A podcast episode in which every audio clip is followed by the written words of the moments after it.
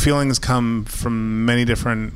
There's lots of different ways to generate feeling, and that song immediately has a menace to it and uh, um, an ache that I just loved. And it brings in Nina Simone, and it chops up Nina Simone, which is kind of vulgar um, and wrong. I mean, you cannot be messing with Nina Simone, and he does, and it's kind of offensive and it's kind of wrong. And I love all of the ways in which that song is wrong.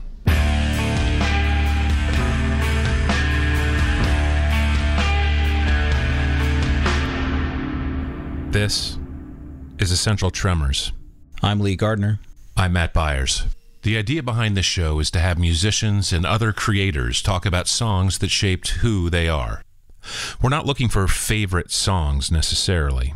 We're also not looking for songs that they'd choose to take with them if they were stranded on a desert island. What we're looking for are songs that have significance to them, songs that might have changed the course of their creative lives or their lives in general.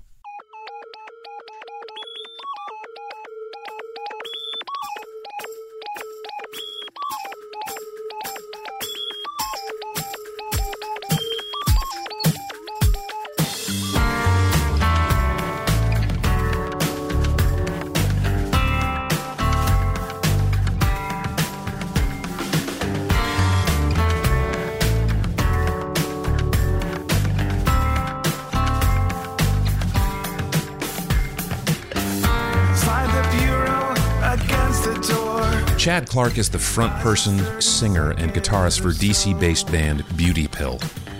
Chad has a long history in the DC punk scene, going back to the early 90s when he led Dischord band Smart Went Crazy, and his work in a production and mastering capacity on many records on the Dischord label, as well as records such as the critically and commercially acclaimed Dismemberment Plan's breakout record, Emergency and I.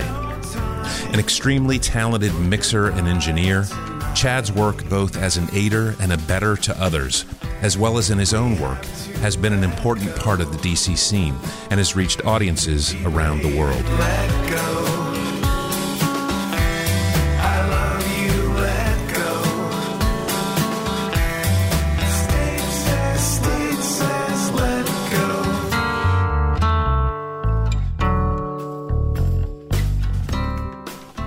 First song Clark chose as being essential to him was Night Game by Paul Simon.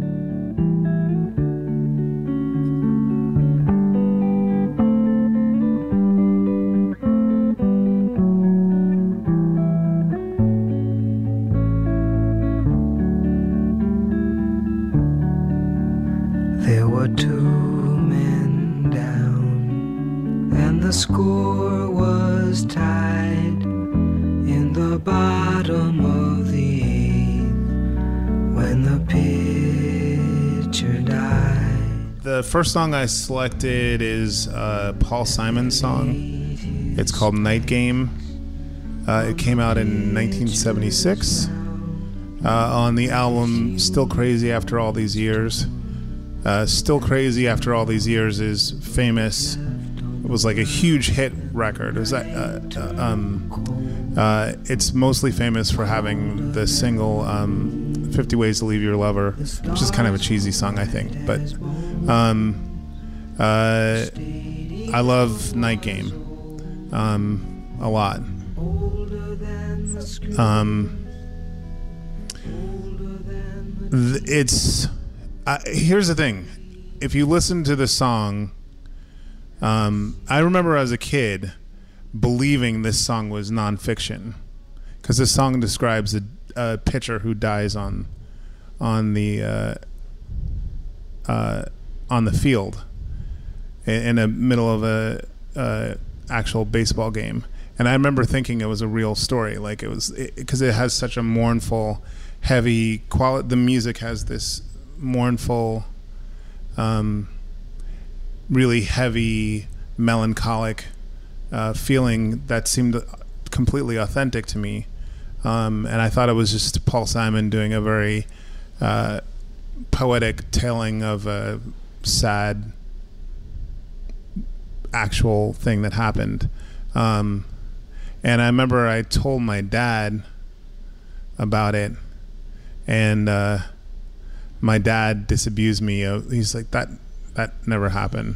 There's no there's no. He's you know this is before the internet, but he was like that's a made up story. That's not real.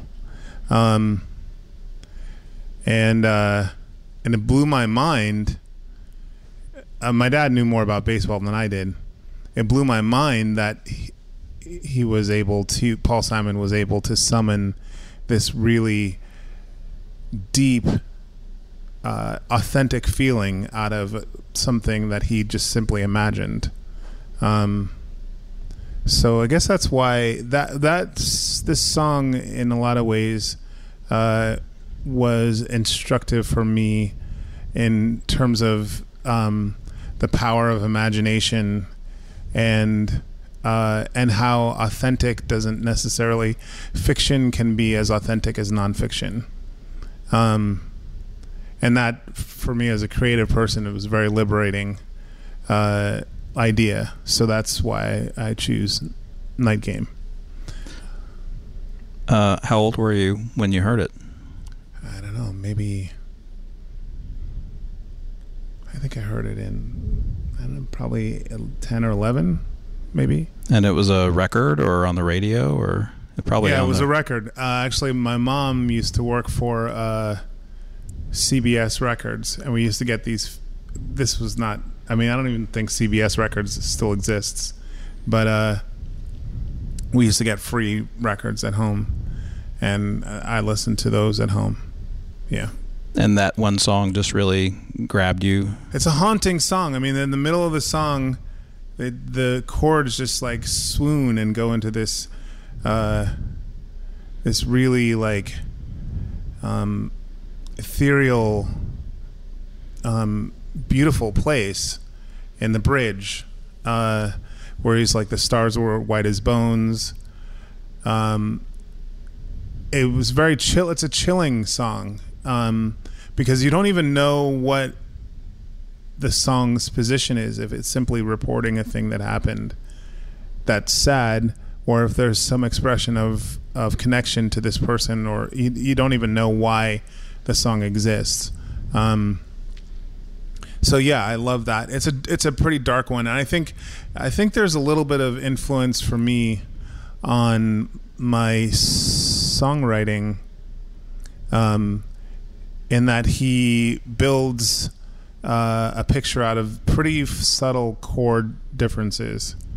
Um, the chords are pretty rich, and he chooses a, an occasional note in the upper register that changes the angle of the of the music, and it's pretty subtle stuff. Subtlety is something that's not really rewarded in, or not not as readily rewarded in music. Um, but I've always been drawn to things like that. Well, it's interesting having done a few of these now. A lot of times people pick songs and it just seems like, you know, where did that come from? And then a few times people have picked songs. It's like, oh, yeah, I totally hear that and what you're doing now or what you did 10 years ago. And listening to this again just now, I was like, oh, yeah, I can totally hear pieces of this, elements of this in the stuff you do with Beauty Pill is sort of setting a scene. The lyrics are literary, not just there to sound good. Um, and the melody is kind of takes some unexpected turns. Thank you for that. I feel like I don't, you know, I definitely don't.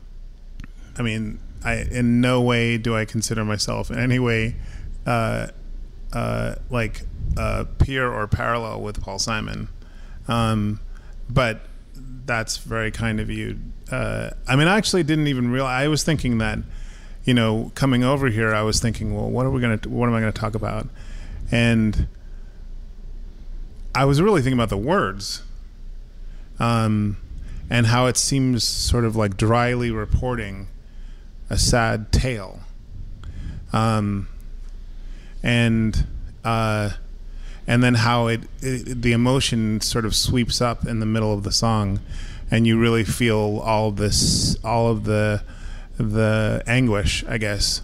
Um, and so I was, but I was actually really mainly focused on the words um, and only really only really in talking about it. Like i guess there are some musical aspects of it that that i feel like made an imprint on me. Um, yeah and the unexpected melody i do like the unexpected melody. I i, I i'm sorry. Like i um i don't know. I've just it's something that appeals to me. The the note that you didn't expect but that is gratifying when you do hear it um is the thing that is that's my little that's my drug.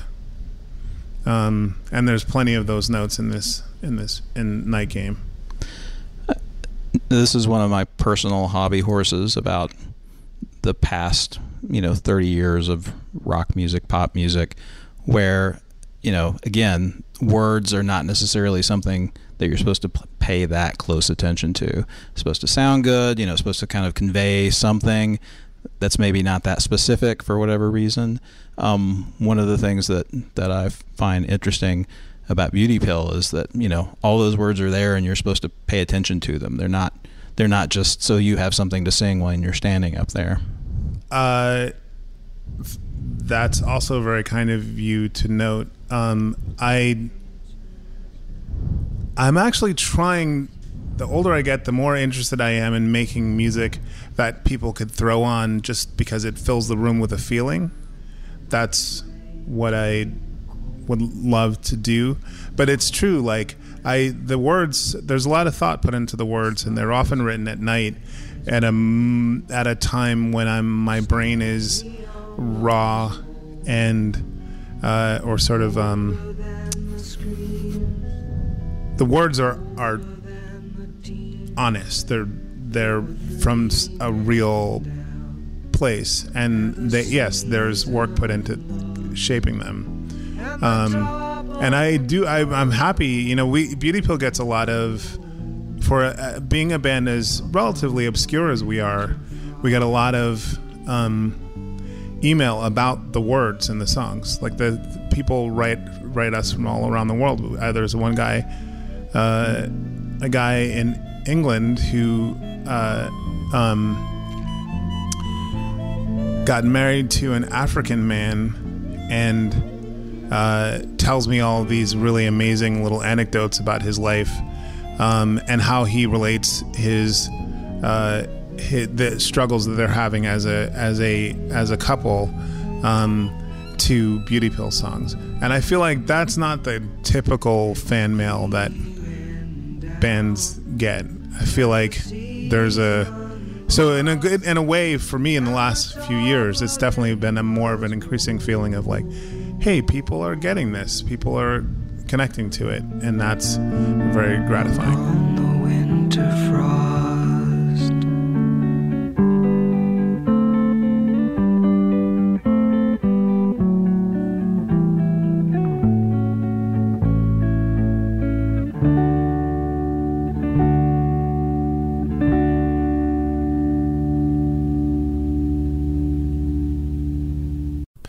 Second song Clark chose as being crucial to his development as an artist was the Branford Marsalis Quartet's Doctone.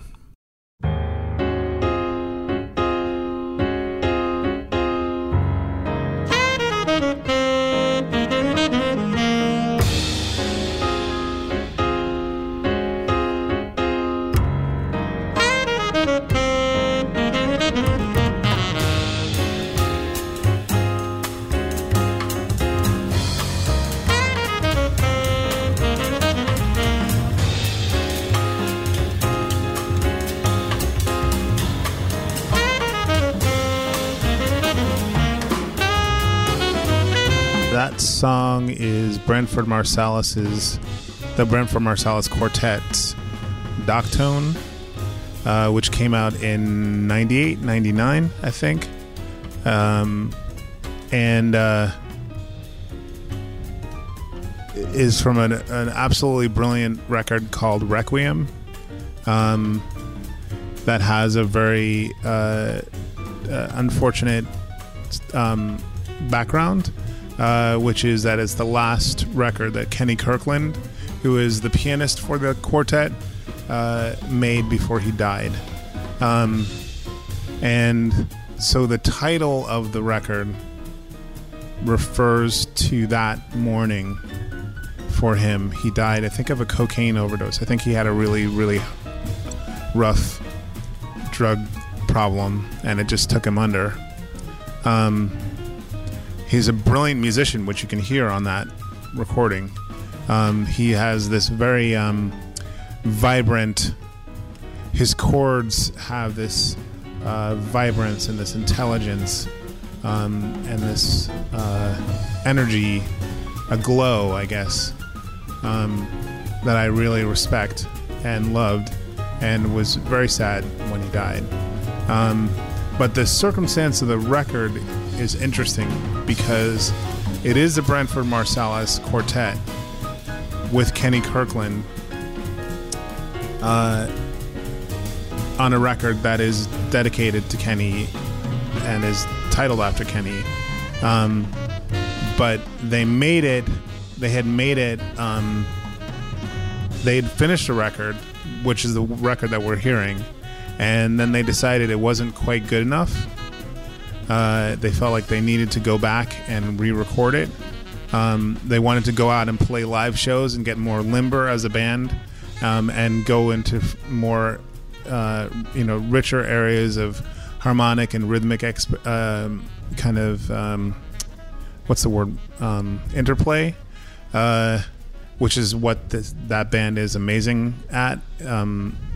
Uh, and they went out on a tour to kind of basically improve. They'd made a record. Jazz records are usually done relatively, um, uh, you know, take l- less time than rock records for sure. Um, sometimes they're just done in a few days. Um, uh, and yeah, they went out and to improve on that. And because Kenny died before they were ever, ever able to um, to to re-record it, they released the takes that they thought were strong enough to release, and they call it Requiem. To me, when I heard it, I knew when when it came out, I knew that he was gone, and I knew he was, I knew it was, it was heartbreaking. Um, he died young, and he is just such a, such a such a cool musician, such a cool dude. Um, uh,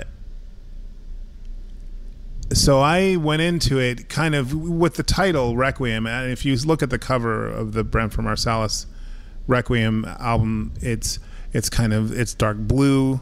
It there's a there's a real sense of um, it's it's it's austere and and uh, and it's a gloomy it's a gloomy title and it's a gloomy looking record and um, and then you hear Doctone, which is named after, which apparently was uh, Kenny's nickname in the band, and there's no darkness in it at all. It's pure euphoria.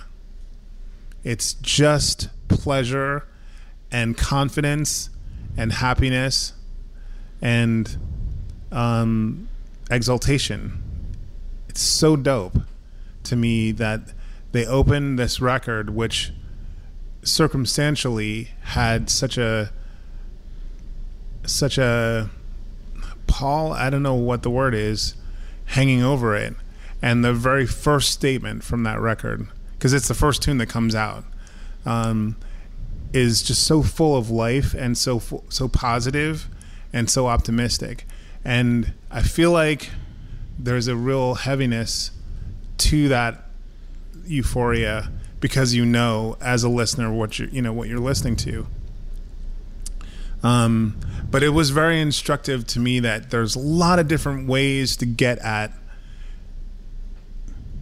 to express to communicate emotion. Um, this is very counterintuitive. If you, I mean, again, like all you have to do is hear a few notes of this thing and note that the music just feels completely ecstatic, and uh, and I and I love that. I love that it's not. I mean, they could have released uh, music, or they could have front loaded the album with music that sounded um, mournful or sounded melancholic or or or grim. Um, they were capable of that, but they didn't do that. Um, and it's a band that I really love and really respect. Um, they replaced Kenny Kirkland with what I believe is his protege. I'm not. I might be getting that wrong. Um, a white guy um, named Joey Colorazzo or Colorazzo. I'm not sure how to pronounce his name. Um, and they kept rolling, and the piano work just continued to be brilliant. It had a different character because it's a different person. Um, but the band the band has shifted a few times. They they changed drummers once. They had such an amazing um, like identifiable drummer, Jeff Tain Watts, and they replaced him with this a kid whose name is I think his name is Justin Faulkner. Um, he's like 18, 19 years old, and he's just a brilliant. Kid. Anyway, I, what I'm I like I like how this band survives. I like how Brent the Branford Marsalis Quartet survives, and and shifts, but never seems to die, and that's really cool to me. It's interesting because um, it, it seems like the timing. This probably would have come out around the time that maybe Smart Went Crazy had broken up or tailed Yeah. off or whatever happened. Um, uh, sort of, how did this hit you at the time? When were you looking for new things to do? Were you sort of sick of it? I mean, I don't want I don't want to I don't want to exaggerate the the the impact of this particular song, but I will say I definitely feel um I definitely think it's instructive for me in Beauty Pill um to I mean, I, I like. I'll take the the record that we put out, the last record we put out, which is called "Beauty Pill Describes Things as They Are," and that album, I don't think sounds morose. I don't feel like it has a. I mean, it has definitely moments of, of, um, you know, uh, darkness or whatever, but I feel like it's a record that has uh, a real life to it and real, it, you know, it has um, has, has it's kinetic and it uh, it's alive, um, and again, I don't, you know, I'm not. It's weird for me to put myself cast myself as a peer to Paul Simon or to from Marsalis, but um, but yeah, I feel like that ha- it has had an effect on the the music that I've done after Smart and Crazy, for sure. When um, Smart Went Crazy broke up, did you already know that you wanted to do something else? I mean, what what was sort of your did, did was Beauty Pill already there and sort of a formative germ, or did it take a while? Smart Went Crazy was a really good band. Um, that I always knew was a very good band. Um, I, I know that's that sounds so arrogant. I, I I don't mean to sound arrogant. It was it just was a it was a band that I knew like breaking that band up was not because the band sucked. It was a strong band with a lot of um, electricity and a lot of power. We could have kept making great music if we were willing to endure the misery of what that you know what that would mean for us at a personal level. Um, so we were we were on a happy band, probably for kind of typical reasons. At that um, at that stage, or the, I don't think there's anything about Smart and Crazy's breakup that is particularly. Um, I mean, I feel like a lot of cliches of like artistic differences and so and so doesn't get along with so and so at doing this kind of thing. Um, so no, I didn't really have a plan. I knew that I wanted to make continue making music. The the, the sequence for me was we made Con Art, the last Smart and Crazy record, which I was which I loved. I was really proud of. And I also felt like it was the end of that band. And then I went into the studio to work on the Dismemberment Plan Emergency and I record, um, where there was a lot of money uh, a large budget, larger budget than I'd ever encountered in my working life in the studio, and um, and I took some of the money that I made from that and uh, bought enough gear to make a mobile record with smart with I'm sorry with with Beauty Pill. Um, and I had just decided I really wanted to explore the kind of um, the, the some of the aspects of Smart and Crazy that I really felt had more um, terrain to yield. Uh, and that was the initial idea behind Beauty Pill. Um, and we wanted to make pop music. We wanted to do something simpler than Smart and Crazy because Smart and Crazy got sometimes pretty dense and complicated. Um, we wanted to make something simpler and more efficacious uh, and leaner, um, uh, and not quite as heavy. Smart and Crazy was loaded with a lot of personal. Um, personal feeling and personal anguish uh, that, that went into that music. Um, and Beauty Pill's initial idea was to kind of like, oh, we're not going to do any, oh, there's not going to be any um, uh, autobiographical songs or like, because there's Smart and Crazy, there's a lot of, uh, uh, there are a lot of songs that are real like threadbare allegories for my own life. Um, uh, and I did, you know, I wanted to get away from that with Beauty Pill. I wanted to, I wanted to, the initial, uh, our initial kind of personality model was closer to like Stereolab. I know we didn't get anywhere close to that because whenever I tell people that, everybody's like, "Really?" Um, but yeah, I, I kind of wanted to. I, I liked the, I liked the wryness of Stereolab. I liked the, um, and I felt like the emotion. You know, that's a band where there's almost this sort of, um, I mean, they're playing off of it to some extent with their communist sort of socialist uh, uh, ideas, but there's almost a sort of it seems music without um, that just seems like an expression of a group of people in a room. I mean, the name Stereolab is pretty accurate, you know. Um, so we were kind of that was more what we were trying to do with the Beauty Pill. Nobody nobody got it, and clearly we failed.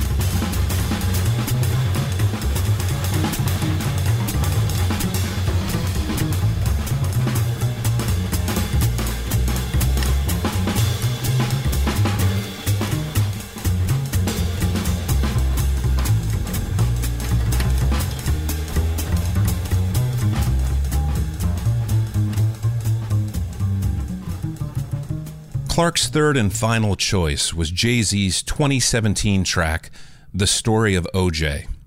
Please note that while there is potentially offensive language contained therein, it is essential to the intention of the song and is being left in for that reason.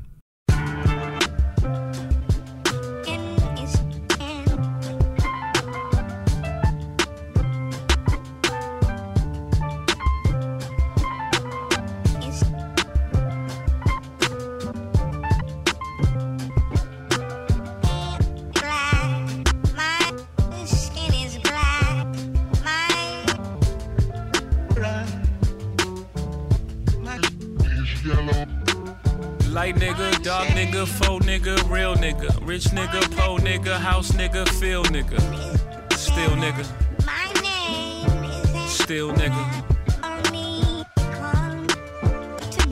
I like that second one. Light nigga, dog nigga, faux nigga, real nigga, rich nigga, po nigga, house nigga, feel nigga, still nigga, The first song I brought in to talk about was from I'm 76. Uh, next thing is from 99. And that song, I think, came out last year.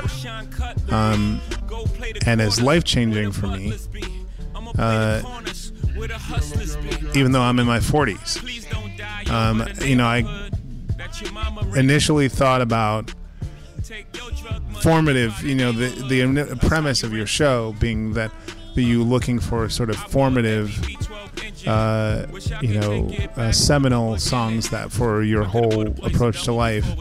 But one of them for me hit me pretty late, just last year. Uh, and uh, first of all, I love that my pulse went up immediately with that song. I I value the physiological response to music. Um, maybe you know, like you were saying earlier, like the words for Beauty Pill are important, and that's true. But I really just want a feeling. Um, and it, feelings come from many different. There's lots of different ways to generate feeling, and that song immediately has uh, a menace to it and uh, um, and uh, an ache um, that I just loved. Uh, and it brings in Nina Simone and it chops up Nina Simone, which is kind of vulgar um, and wrong. I mean, you cannot be messing with Nina Simone. And he does, and it's kind of offensive and it's kind of wrong. And I love all of the ways in which that song is wrong. I like some spice of wrong in music. Um, that's exciting to me. That's electric to me. Um, and I w- I'll get into my own interpretation or interpretation of or response to the content of the lyrics. Um, but I really want to emphasize that the main thing about that piece of music is that you feel it in your stomach as soon as it starts. Um, and then you know, as soon as his words start, come in, it just takes it to another level. I know that takes it to another level is such a cliche, but you know, I mean that's what happens. Uh, okay, here is the mind. I mean, Jay Z. I'm not. I'm not even like. I'm not even a dedicated fan. Like I, I think he's all right. I think he's smart. Has done some cool shit. Some of his stuff I like. Some of it. Some of it I don't like. I'm not a. I'm not an intense fan. But to me, this song, and I feel like he knew it. Um, he's just vibrating with a very special kind of genius. Um, uh, okay, first thing is the song is called "The Story of OJ."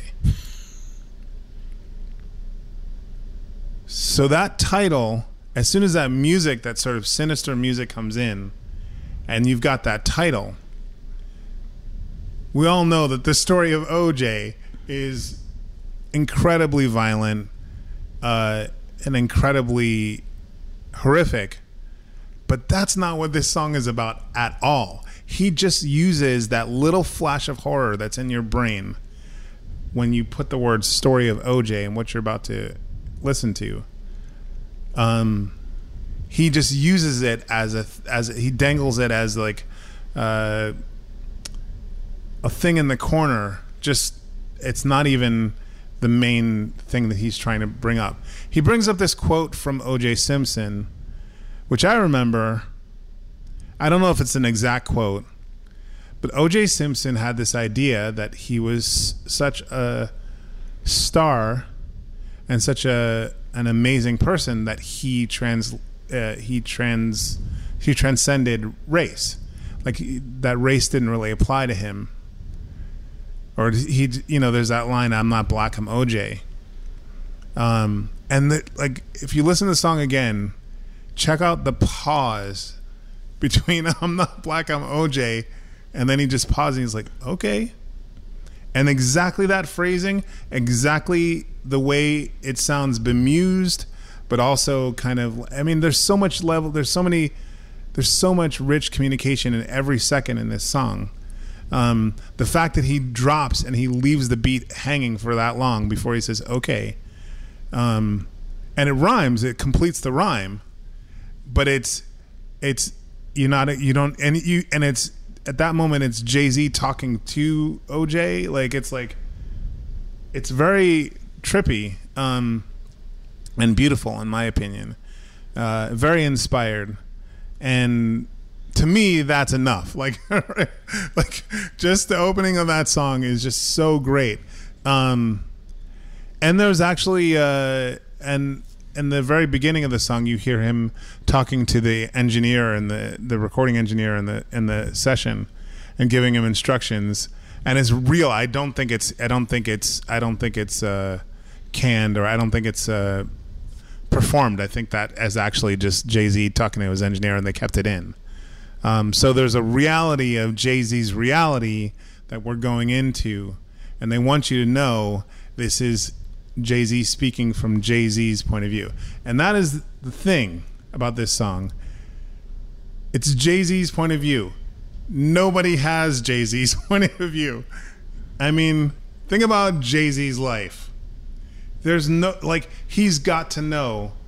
There's no way he's going to be able to be a relatable figure at this point. He's got to let that go. Because he's living some kind of bizarre royalty um, I mean, I, you know, I mean, he's using in the song. He's using his actual life. He's using his actual um, experience and knowledge, and there's a humility to it. Um, and part of the song is him talking about. Uh, he's giving instructions. It's actually like economic instructions. He's just disseminating his, you know here's what i've learned being this fucking rich. Excuse my language again. I apologize. Um, uh, here's what i've learned being this rich. Here's what i've learned you know from my vantage and i want to pass it on to you because i think it's valuable knowledge i think that i think i have something uh, of of value to, to give you you, the listener. Um, and even at one point, he even he even talks back to the listener. He says, "Like, I know you think it's bougie, but I'm trying to give you some game." And it's just an amazing line. He's just like, "Look, you you gave me some money for this album. I want to give you something you can actually take out into the world, into the marketplace, and use." And essentially, what he's arguing for, which is so radical in as a hip hop message is fiscal prudence. that song is about fiscal prudence. That song is about not going into debt. That song is about um, staying above, you know, staying in the black or whatever. Um, and at one point, there's this sort of, you could view it as anti Semitic reference where he says all the Jews in America, all the Jews in America. Essentially, he's giving them.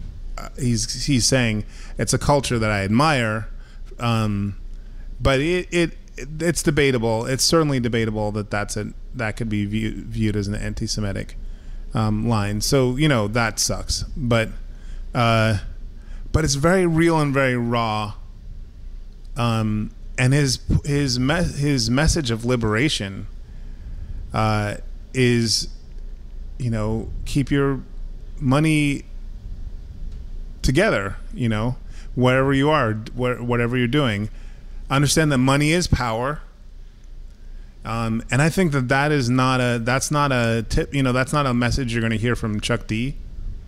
You know what I mean? Like that's that's a message that you're not going to hear from uh, I mean, I'm a huge Mos Def fan. I'm a huge fan of a lot of um, progressive rap, um, but it's pretty rare that you get the kind of capitalist uh, assertion you hear in this song. And I'm someone who like I like politically identifies as much more of a left person, but there's no question that. Um, when you get money in the hands of minorities and the money in the hands of women, money in the hands of pe- marginalized people, that's good for the world. And that's exactly what, you know, the Trump administration is afraid of. That's exactly what mainstream, you know, Indiana Republican America is afraid of.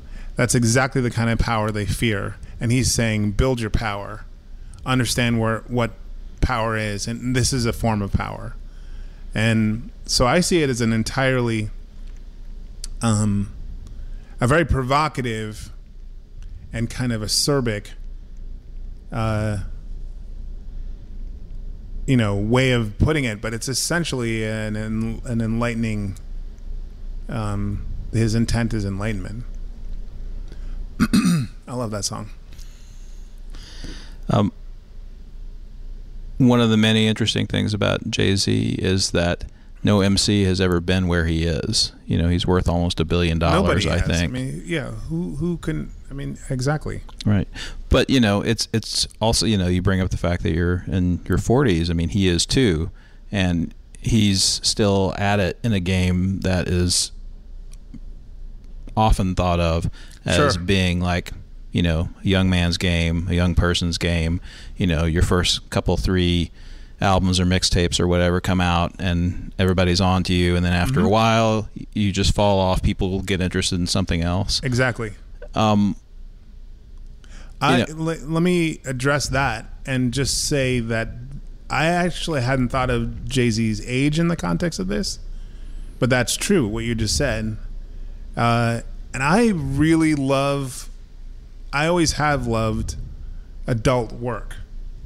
Um, I think some of Fugazi's strongest work is happens toward the end of their um, their discography. Like I think they keep kept getting richer and more and more and bolder and more exciting and more dangerous.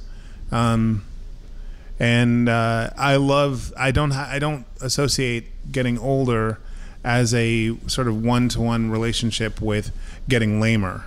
You know what I mean? Um, so I don't have a problem getting older. It's not something that freaks me out. Um, some of my heroes, like one of them is Arto Lindsay, um, who my band went on tour with a couple times last year, and it was like one of the best experiences of my life. Um, Arto's in his 60s, and he's still a badass, and he's and he like it's not even he's more of a badass because he's marshals all of the knowledge and the wisdom and the experiences that he's that he had before and he brings them onto the stage and every everything that he does. Um, that's not something you can do unless you're a 62 year old brazilian genius you know? Um, so that like you know uh, for a while my um, my studio was next to what my uh, my music studio was next door to um, Sam Gilliam, um, the painter, uh, who I think is in his 80s now. Um, and uh, he was a total inspiration for me. Just being near him, seeing a black man. Um, who ha- just followed his vision and made it work um, and made a living out of it. Sam was making a very good living out of it. Um, and uh, like so, of, I guess what I'm trying to say is my a lot of my heroes are people who are much older than me, and I, I want to be where they are. I mean, that's you know, I looked at Arto Lindsay with envy. Um, like I felt like I definitely like felt like a student, um, and seeing like a master at work, uh, definitely inspiring and intimidating in equal measure. Um, so I don't associate and youth. A lot of times, like when you you know, like sometimes I'll check out like whatever band is playing on late night TV, or whatever, and and like it, it's some, it's a band of twenty somethings, and they're doing something that I have seen before. They're doing something, and they're doing it in a very rote kind of orthodox way. I mean, the bands that crib from the Stones and the Velvets and the Stooges bore the shit out of me because I have those records. I don't need more of them. And uh, so yeah, I don't have any. There's nothing like being a middle-aged artist, being a middle-aged badass is to me like that's par for the course. shit worth eight million. I can't wait to get this to my children. Y'all think it's bougie, I'm like, it's fine, but I'm trying to give you a million dollars worth of game for 9.99. I turn a two to a four, four to a eight. I turn my life into a nice first week release date. Mm. Y'all here still taking advances, huh?